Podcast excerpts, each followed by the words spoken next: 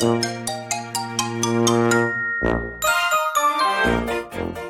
ようございます。おはようございます。三人ママの二人ごとの第2回目っていうところで、えー今日はね、えー前回の続きの話をしようかなと思います。では、えーっとね、図を共有。ちょっと一応、いつもコメントちゃんと見てなかったらあれだけど、一応見とこうか。す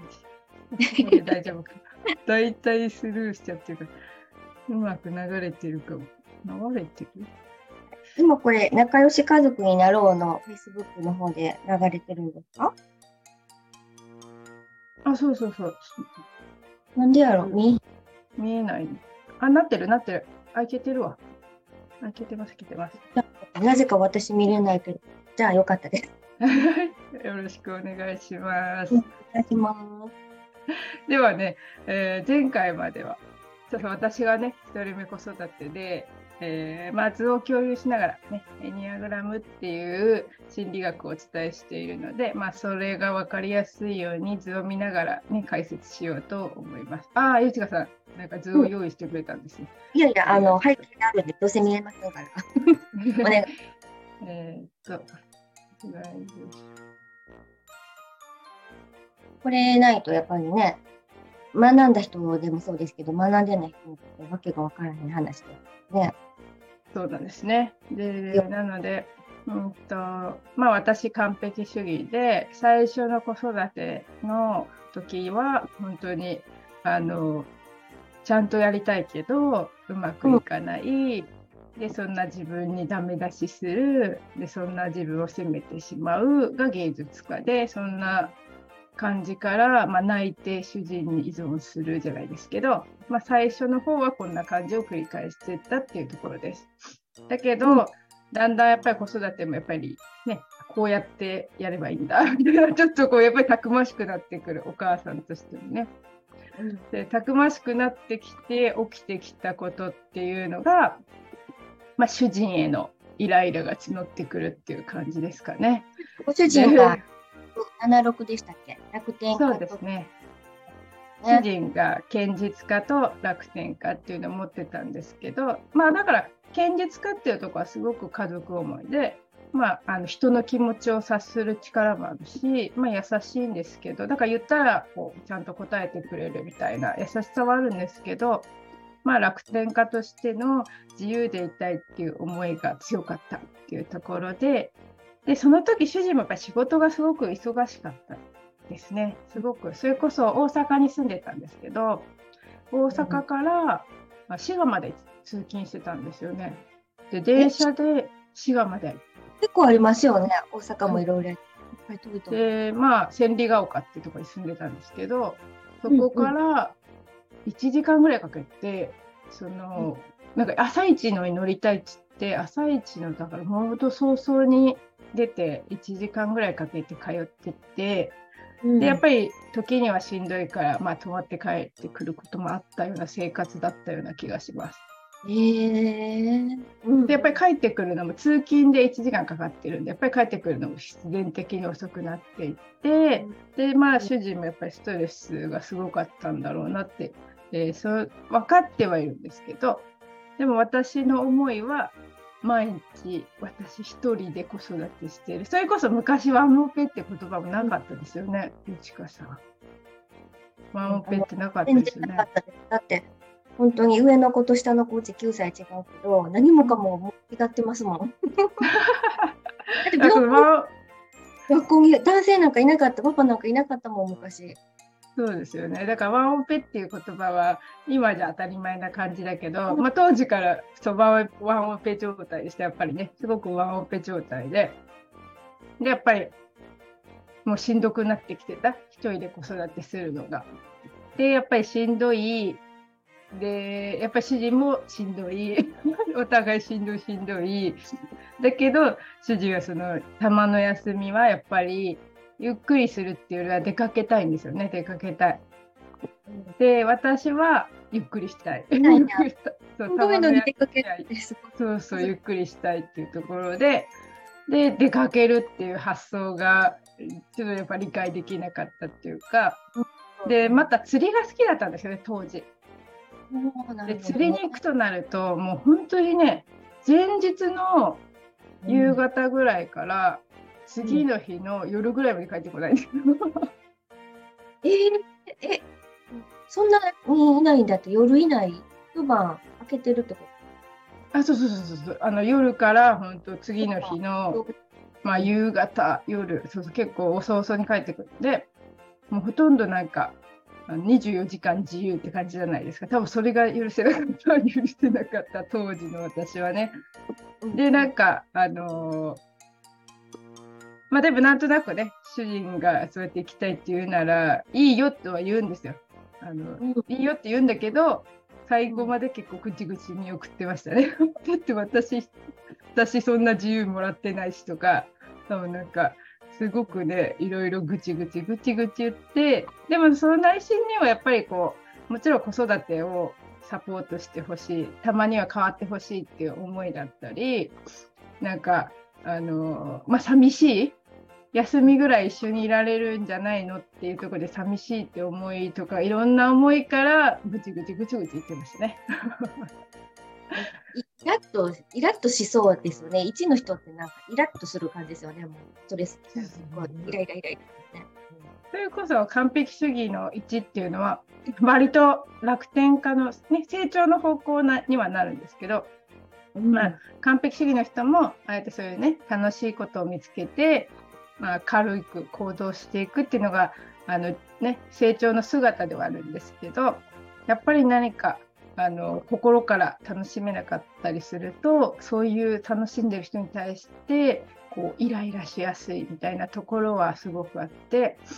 でまあそんな中やっぱり私はだから主人にすごくイライラする。で帰ってからですよ。帰ってきてから私のイライラはマックスですよなんかやっぱり24時間遊んできてそれで釣れてない日もあるわけですよそしたらもっと余計腹立なんか腹が 腹が立ってくるわけですよ あんだけ言って何にも釣ってこないじゃんみたいな イライラがあってなないやん。うん。そうそうそう。まあ、釣ってきてくれたら、それをね、刺身にしてくれたり、鱗取ってやってくれたりするんですけど、でも夜通しやっぱり遊んでるのも結構疲れるんですよね。でも遊んできて疲れて、で、何も釣ってこなかったりすると、まだカチンときてイライラするし、で、遊んできたんだから手伝ってよみたいな気持ちも出てきちゃって、で、疲れてるす釣りの後ってすごく片付けものすごいあるんですよね。いろいろやっぱり持ってきたものをいろいろね。それこそ魚の鱗取ったり、釣ってきたら釣ってきたで魚の処理もすごい時間かかりますし、だけどもうそれ 全部。だからもう どっち釣ってこようが釣ってこないがイライラするし、なんかこう帰ってきたら手伝ってよみたいな。遊んでた。24時間自由を与えたんだからやってよみたいな気持ちで、えーすごく言って。で主人はやっぱりそういう空気を読むからすごい疲れた顔で、なんか皿洗ったりとか帰ったとしてるんですけど、だからすごくもう鬼化してた時期ですね。鬼化してた時期。まあでも分からなくないですよ。一番の人って、筋道立てたこととか結構大切大切に普段暮らしてらっしゃるからなと思うんで、誰かがちゃんとしてないと思った時は、ちょっと理屈っぽくなるかもしれないけど、そういうこと言いたくなると思います。こうこうこうだからおかしいんじゃないかとか、こうこうこうだから平等じゃないよねとかね。多分そういうふうにすごい思うと思う。だからそれがなんていうかな、まあ、ある意味正論だったりするけどそうそうそう、正論、常に正論。うん、そうそう。ね、そう正論だったりするんだけどえでもそこにはねその優しさがなくなってくるっていうか。そうそう、だから本当難しい。正論言ってても人は動かないっていうところが、あの、だんだん分かってはくる、みんな分かってくるはずなんだけど、一番ちょっと正論を振りかざすというか、本当自分もそれでやってらっしゃるからね。なんでこれが通らないんだっていうね、そこがこうイライラポイントになりやすいのかなと私も思います。だからよくそれこそ私結構本当にあのできないこといっぱいあって できないこといっぱいあってあるでしょう、それはみんな完璧な人なんです。人っていないもんね。だからその辺をつっつかれたりするわけですよね喧嘩になった時に。あでそうなるとおその正し間違っているっていうことを認められずに多分な最初泣いてんじゃないかな。泣いた泣きながらもでもあの時はみたいな感じでと正論私はあのなんかすり替える。話題をすり替える。その間違っているっていう事実分かってはいるんだけど、直した方がいいって分かってるんだけどそれをこうキャッチしきれずに相手のダメなところをこう言う言うみたいな。あそういう風になってましたね。と質問ですけど、あれかな？あのここができてないって言われることは、こう間違ってるよとか、なんか欠点言われてるみたいで嫌だと思うんですけど、そうじゃなくって、こうこう、こうできないのは、この辺が問題だから、こうしてみたらどうっていうね、もしこう、案改善策とか言われたら、うちの人どう感じるんですかこうしてみたらいいんじゃない？改善策。でもなんかね時間がかかるっていう感じかな分かってはいて間違ってるっていうか直した方がいいと思っていてで分かってはいるんだけどなんかすぐには消化できない、なんか聞いてはいる耳のうちょっとこう脳裏のちょっとには入ってるんですよ。みんなそうかもしれないけど、ちょっとなんかプライドみたいなのがあるのかしら。そこには。プライドみたいのがあって。プライドがあるな。うん。なんかちょっとずつ修正しようっていう気はあるけど、結局できなかったりして、で、またそんな自分が嫌になるみたいな感じを繰り返すんじゃないかなっていう気がします。あるから、ちゃんとできないことだすぐにできないことがいっぱい、もしかしてそっちの方がいっぱいきっとあるから、ね、赤ちゃんのこととか特にそうで、自分の頑張りだけではどうにもならないみたいなね。うん。最終、なんていうかな、多分主人ももう自分がやった方が早いってなってったような気がします。でも、その自分がやるっていう風に変わってったのに、私はなんていうかな、それはダメな自分を、なんていうかな、見せつけられているような感じがしたかも、その時は素直にこうやってくれてるって思うよりは、なんか。うん。ね、できてない自分のことをこう助けてくれてるんだけどだからありがとうって言えないんですよ。それをなんか私のダメそうダメ出しをこう強調してるように見えちゃうっていうか、うんお前はどうせできないんだからみたいな感じに受け取ってたんじゃないかなあの頃は負。けず嫌い的なね。なので、もうあの時は負のスパイラルですよね。すごいもうだから苦しかった暗黒時代だなと思います。だから本当、なんかでも鬼嫁って感じでは、それはなんか一般的なね、鬼嫁ってうんちょっと怖さが違うっていうか強さが違う。うんワイルド鬼嫁もしでもね、ヒステリックに怒ったりもやっぱりあって、それこそ、なんかこう、急にギャーみたいな怒り方して主人がビビってた時がありました。ですか表変。なんか本当にもう、それこそ本当にいわゆるヒステリーだな、ヒステリーな怒り方が出ちゃって、なんかもう止められないみたいな。まあ自分でもね。どうやってやったかも忘れちゃったけど、でもなんかすごいキーンって、いわゆるキーンっていう感じで怒り方してた時もありました。的に。うんうんうん。発作的にね。まあね、女性は特にそうかもしれないですね。ヒステリックっていう意味ではね。うんなので本当にね、あの頃は、あの、私この間主人にそういう話をね、書いた話をしてたらね、思い出したくないって言ってた。思い出したくない。えーちょっと傷というかトラウマというか。それこそ、あの、ほら、タイプ6なんでね。タイプ6ってやっぱり不安の海に溺れるじゃないですか。だから多分離婚の言葉は主人の方がもしかしたらいっぱいよぎったのかもしれないって今は思いましたね、その話を聞いて。うんうんうんうん。年も6なんでね。うん。その、相手が怒り出したらどうなるんだろう、この先ってね。でして、今もしんどいけど、先のこともしんどくなるっていうのが分かりますよね。だから多分ものすごい、私の方が多分その、離婚っていう文字は薄かったんだけど、多分主人の方が多分なんかこ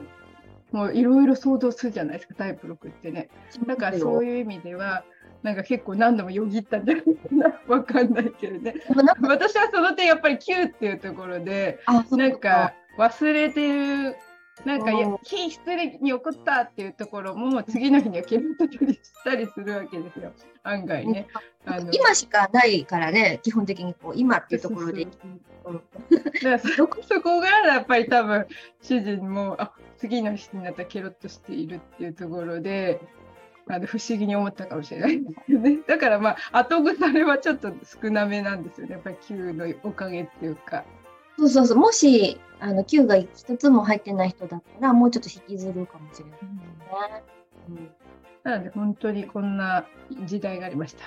ゆちかさんはね、この間いろいろ思い出思い出したって言ってた話をね、ぜひゆちかさんもね、もうお子さんがすごく大きいから、一人目子育て時代いかがでしたか？それはね、一人目はもう成人してますけれども、やっぱ一人目って大変ですよね、みんなね。一人目が楽なお子さんでっていう人もたまにいていらっしゃるけど、大概みんな一人目から、なんかすごい大変、子育て大変まずなるじゃないですかね。うん。私だけどすごい心配性だったから、あのロックの要素が強くて、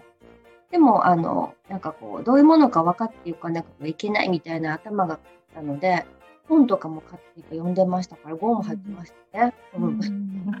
子育て本に怖いですか。そうそう、割となんかマニュアルとか生まれる前から読んでて、あの、なんかこう、ちょっと心配があったら、そその本をめくるっていうような感じで、なんかだからいろんな薬の名前ももう頭に入ってしまい、なんとか病はなんかどういう症状で何日間で治ってとか全部インプットされてしまって。で、だから病院とか行く前に多分なんとか病だとか自分で見立てを立てるぐらいになって。すごいスペシャリストですね、さすが。そうなんかすごいね、そのね、病気が怖かったです、すごい多分子供のなんかこう命っていうのを預かってるのが。あれが怖くて、すごいあの、家では薬剤師って今呼ばれてますけど。すごいですよ、面白い。そこら辺のドクターより見立てがなんか早くて正確だったりするっていうね、あの噂もあるんですよ、一説によると。だから家族が聞いてくるって感じで、なんかこれどうしたらいいとかね、どういう病気だろうとか、私聞いてくれて今はそれが役に立つぐらいに、あの家族限定でね、ちょっと面白半分役に立つぐらいなんですけどや、っぱりその当初はこの、ね、リアルタイムではもう不安でしたから短歌読むのももう必死になって読んでたし本当にこれなのか違うのかなんかもっと怖い病気もたまにあるって書いてたらそっちだったらどうしようってね妄想に走る。ちょっと。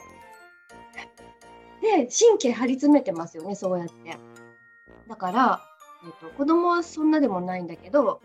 1人目体はは強い方だったから何でもなかったんですけど心配してる割に。私が病気になったっていうね。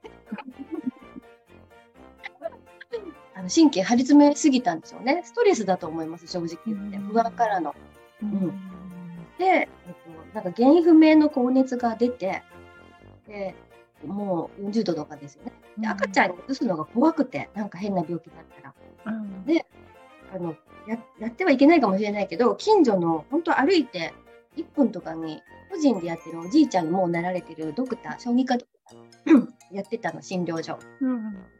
ね、あのいけないかもしれないけど叩き起こして見てもらったんです私。普段そういうことしない人なんですけど子供になんかこうね1日とか私が接しておっぱいとかあげてるから、うん、変な病気がもし私もらっててこの子に移ったら困るっていうので、あの一刻を争うと思って、あのね、おじいちゃんの先生をね、胃管外なのに叩き起こしたっていうね、逸話があるんですけど、そういうことができてしまうんだなっていう恐ろしさですよね。非常時。まあ、ある意味あれですよね、タイプ6のなんていうかな、あの勇敢に立ち上がるじゃないですけど、ね、そこなんですよ。これが習ってから納得がいったんですよ。うんその時はもう必死ですよね。普段の自分から冷静なとこから考えるとよくあんなことやったなって後で思うとえ自分ってすごい自己中なのかなとかねか性格がどうなんだろうと思ったりもしたんです一瞬したんだけど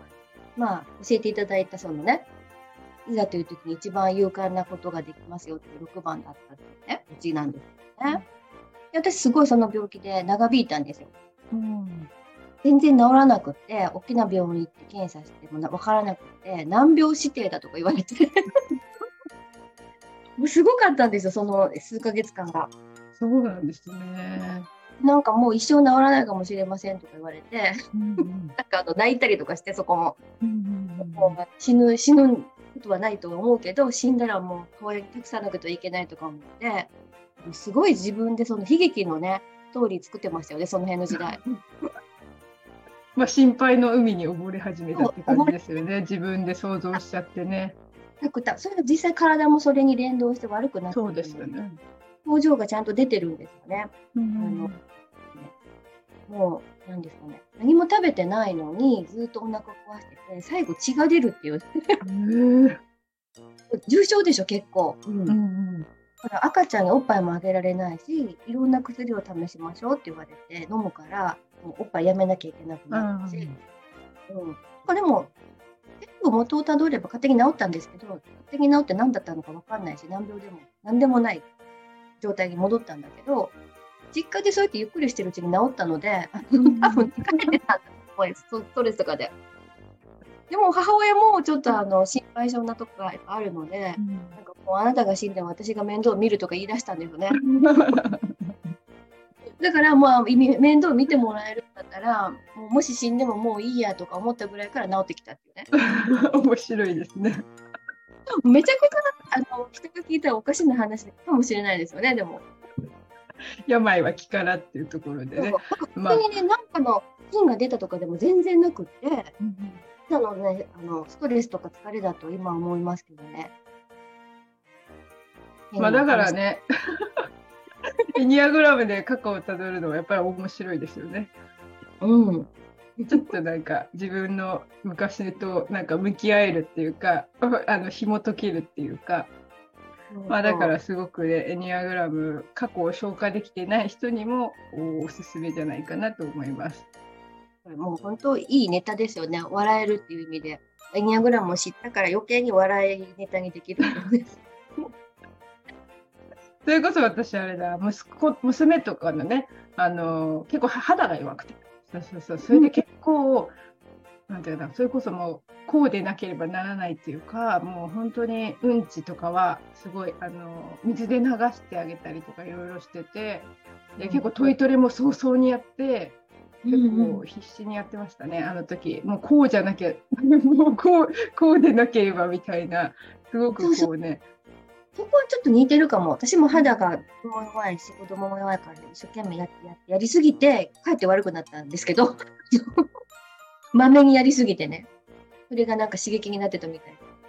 でも、みゆきの場合は、その、こうでなくてはっていうものが、なんかゴールっていうか理想があってやってるからいい、うんいいね、私からしたら。私はもうなんかこう最悪の場面を想定して、そこが怖くてやってるっていうタイプですよね。だからやっぱは早くとと取るっていう、うんおむつが良くないみたいな、おむつ、おむつ、おむつかぶれじゃないかなっていうところで、ね。うんうん。そうそう、それを取ってあげようっていうところで、結構必死にやってましたね。だから本当に、あの、2歳？なる前にもうパンツ行ったのかな。で、結構もう、電車とか乗るときも、もう本当、あの、早くトイレ連れてか、早くトイレ連れてかなくちゃっつって、あの、1時間おきとかにトイレ連れてってたんじゃないかな。えー、それ一人目さんの話です。二人目以降はどう？1人目、でも2人目も結構早くしなくちゃみたいなのがあって、多分早々に取ったんですけど、男の子はうまくいかなかった。男の子は、なんかあの不快感が感じにくいのかな、おしっこのなんか、あの女の子に比べて、そのべちゃーって濡れた感じっていうのが、なんか男の子は開放感になっちゃうのかな、なんかそれでちょっとこう、男の子が長引いたのは覚えてます。そうそうそう、なので結構だから、いろいろ必死にやってたな、あの頃は。それこそ、うん。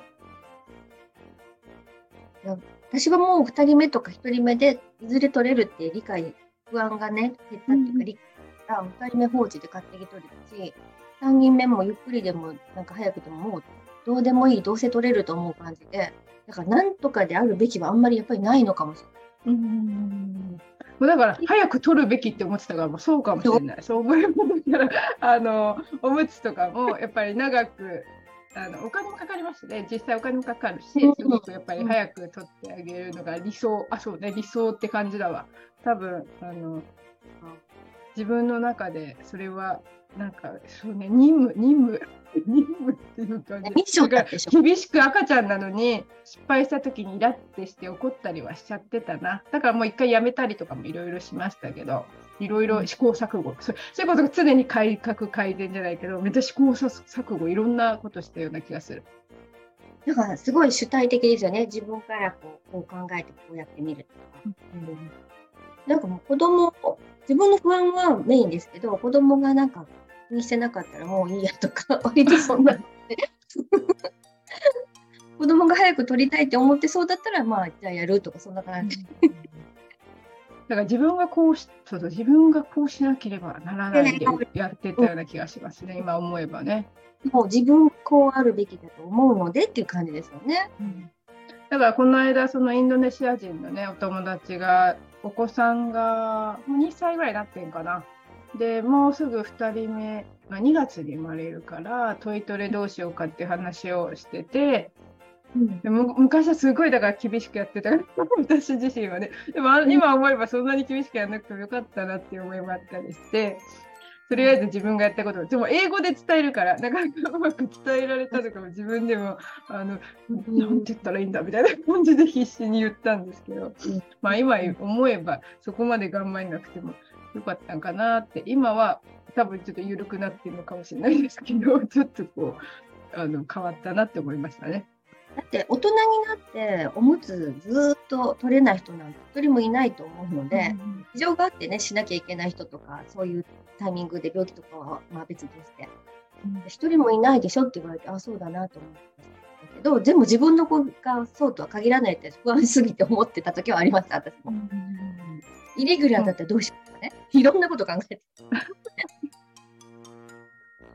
もう本当早く取らなければならないっていう感じだったかな。どっちかっていうと、やっぱり不安ではないような気がします。全然違う。だから私は投げ投げだったらどうしよう。だからちょっとやっといた方が絶対いいよねって感じですよね。うん。ねばならない。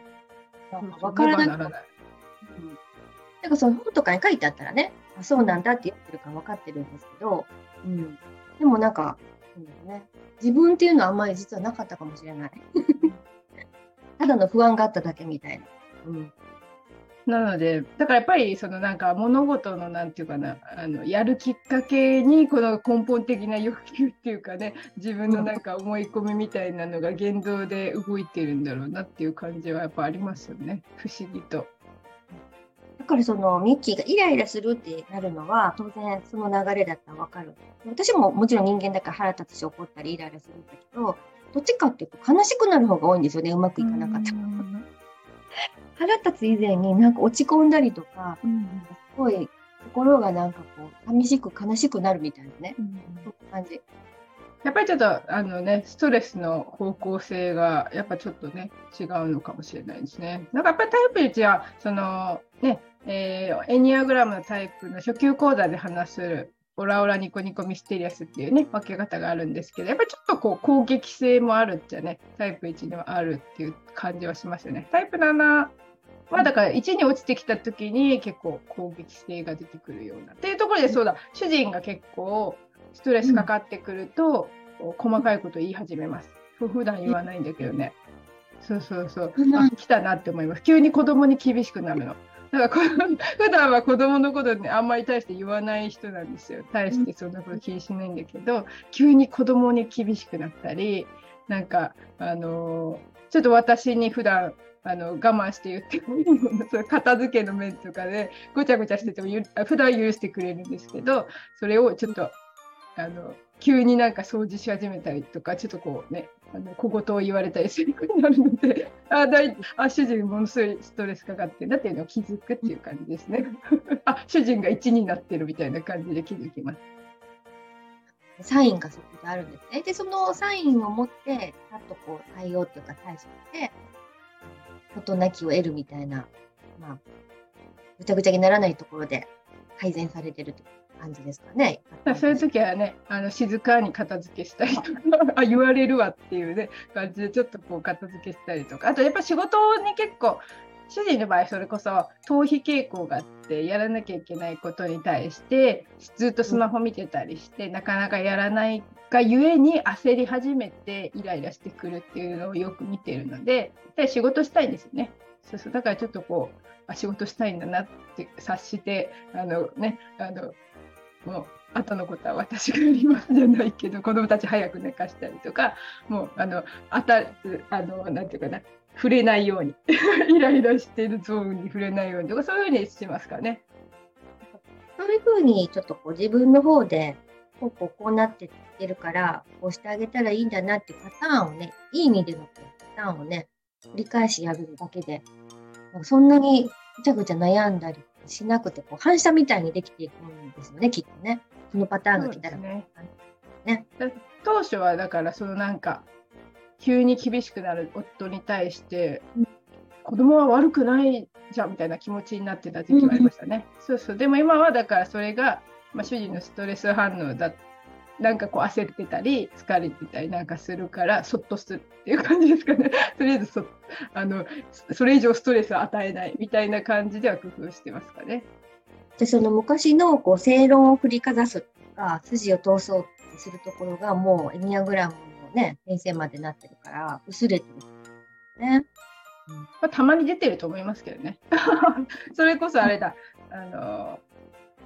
よく、まあ昔ほど言わなくなったけどね、疲れたとかいろいろすごいあの言うから、そして疲れちゃう、余計疲れるよとか言って、あのネガティブワードをね、ふあのふちょっとこうね、言わせないようにしたこともあって、それ、それ、それも、なんかあの意味ないなって思ってきて、最近はなんか、意味ない意味ないなっていうか、なんか、まあまあ、ポジティブな声かけを向こうにしてあげたりとか、うん、なんかちょっとでも、時々出ちゃいます。やっぱりそれはもう、やっぱ私の性質というか、なんかこう、自分正しいってのが出ちゃうような気はしますね。隠せてはいない。でもまあまあそれも丸って思えるようになった気がしますね。丸それも丸相,、まあ、相手とはね、相手と考え方が違うっていうのをもう、うん、受け入れるっていう感じでしょうかね。うん、わ、うん、かります、わかります。タイプも違うしと思ったら、そこまででもシュッとね、深入りせずにね、手を引いてね、客観視できたりとかね、対応できるからね。うん。あなので今日はね、えー、時間もそろそろなので、まあ、こんな感じで、えー、また次回もこうね、ご主人との関係性とかね、いちかさんの方がまだね、私もまだいろいろね、主人と関わりの中でいろいろ、まあ、それこそ家族ね、3人の子供たちもいますので、そういった関わりのね、お話もまだできたらなと思います。はい。ね。ゆちかさん、今日もありがとうございました。で、まあ、ゆちかさんのね、あの、つながりたい方は、ぜひね、こちらの公式 LINE 読み取っていただいて、これです、これこれ。ね、忘れてました。ありがとうございます。私自身は、エニアグラムでね、あの、うん、今の心の状態とか、そういった過去を振り返ったりとか、そういうサポートはできますけど、あの日のリズムとかそういうのは私はやっぱり占い師ではないのでできないけど、ペチカさんはね、占いの目線でも説明してくれますし、ぜひよかったらね、あのもともと持ってる気質とか、なんか、あの、エニアグラムとは違う目線でね、自分を知りたいっていう方は、ぜひ、ゆちかさんとつながっていただけたらなと思います。ありがとうございます。はい、では今日はね、ここで終わりにしようと思います。また来週も、ちょっと時間が前後するかもしれませんが、こんな感じでやろうと思いますので、よかったらぜひご視聴ください。で、YouTube の方ではちょっと夜の方にアップしようと思ってますので、またよかったらね、えー、もう一回見たいなっていう方は YouTube の方をご覧いただけると嬉しいです。では、本当今日はありがとうございました。では、ライブの方は終わりにします。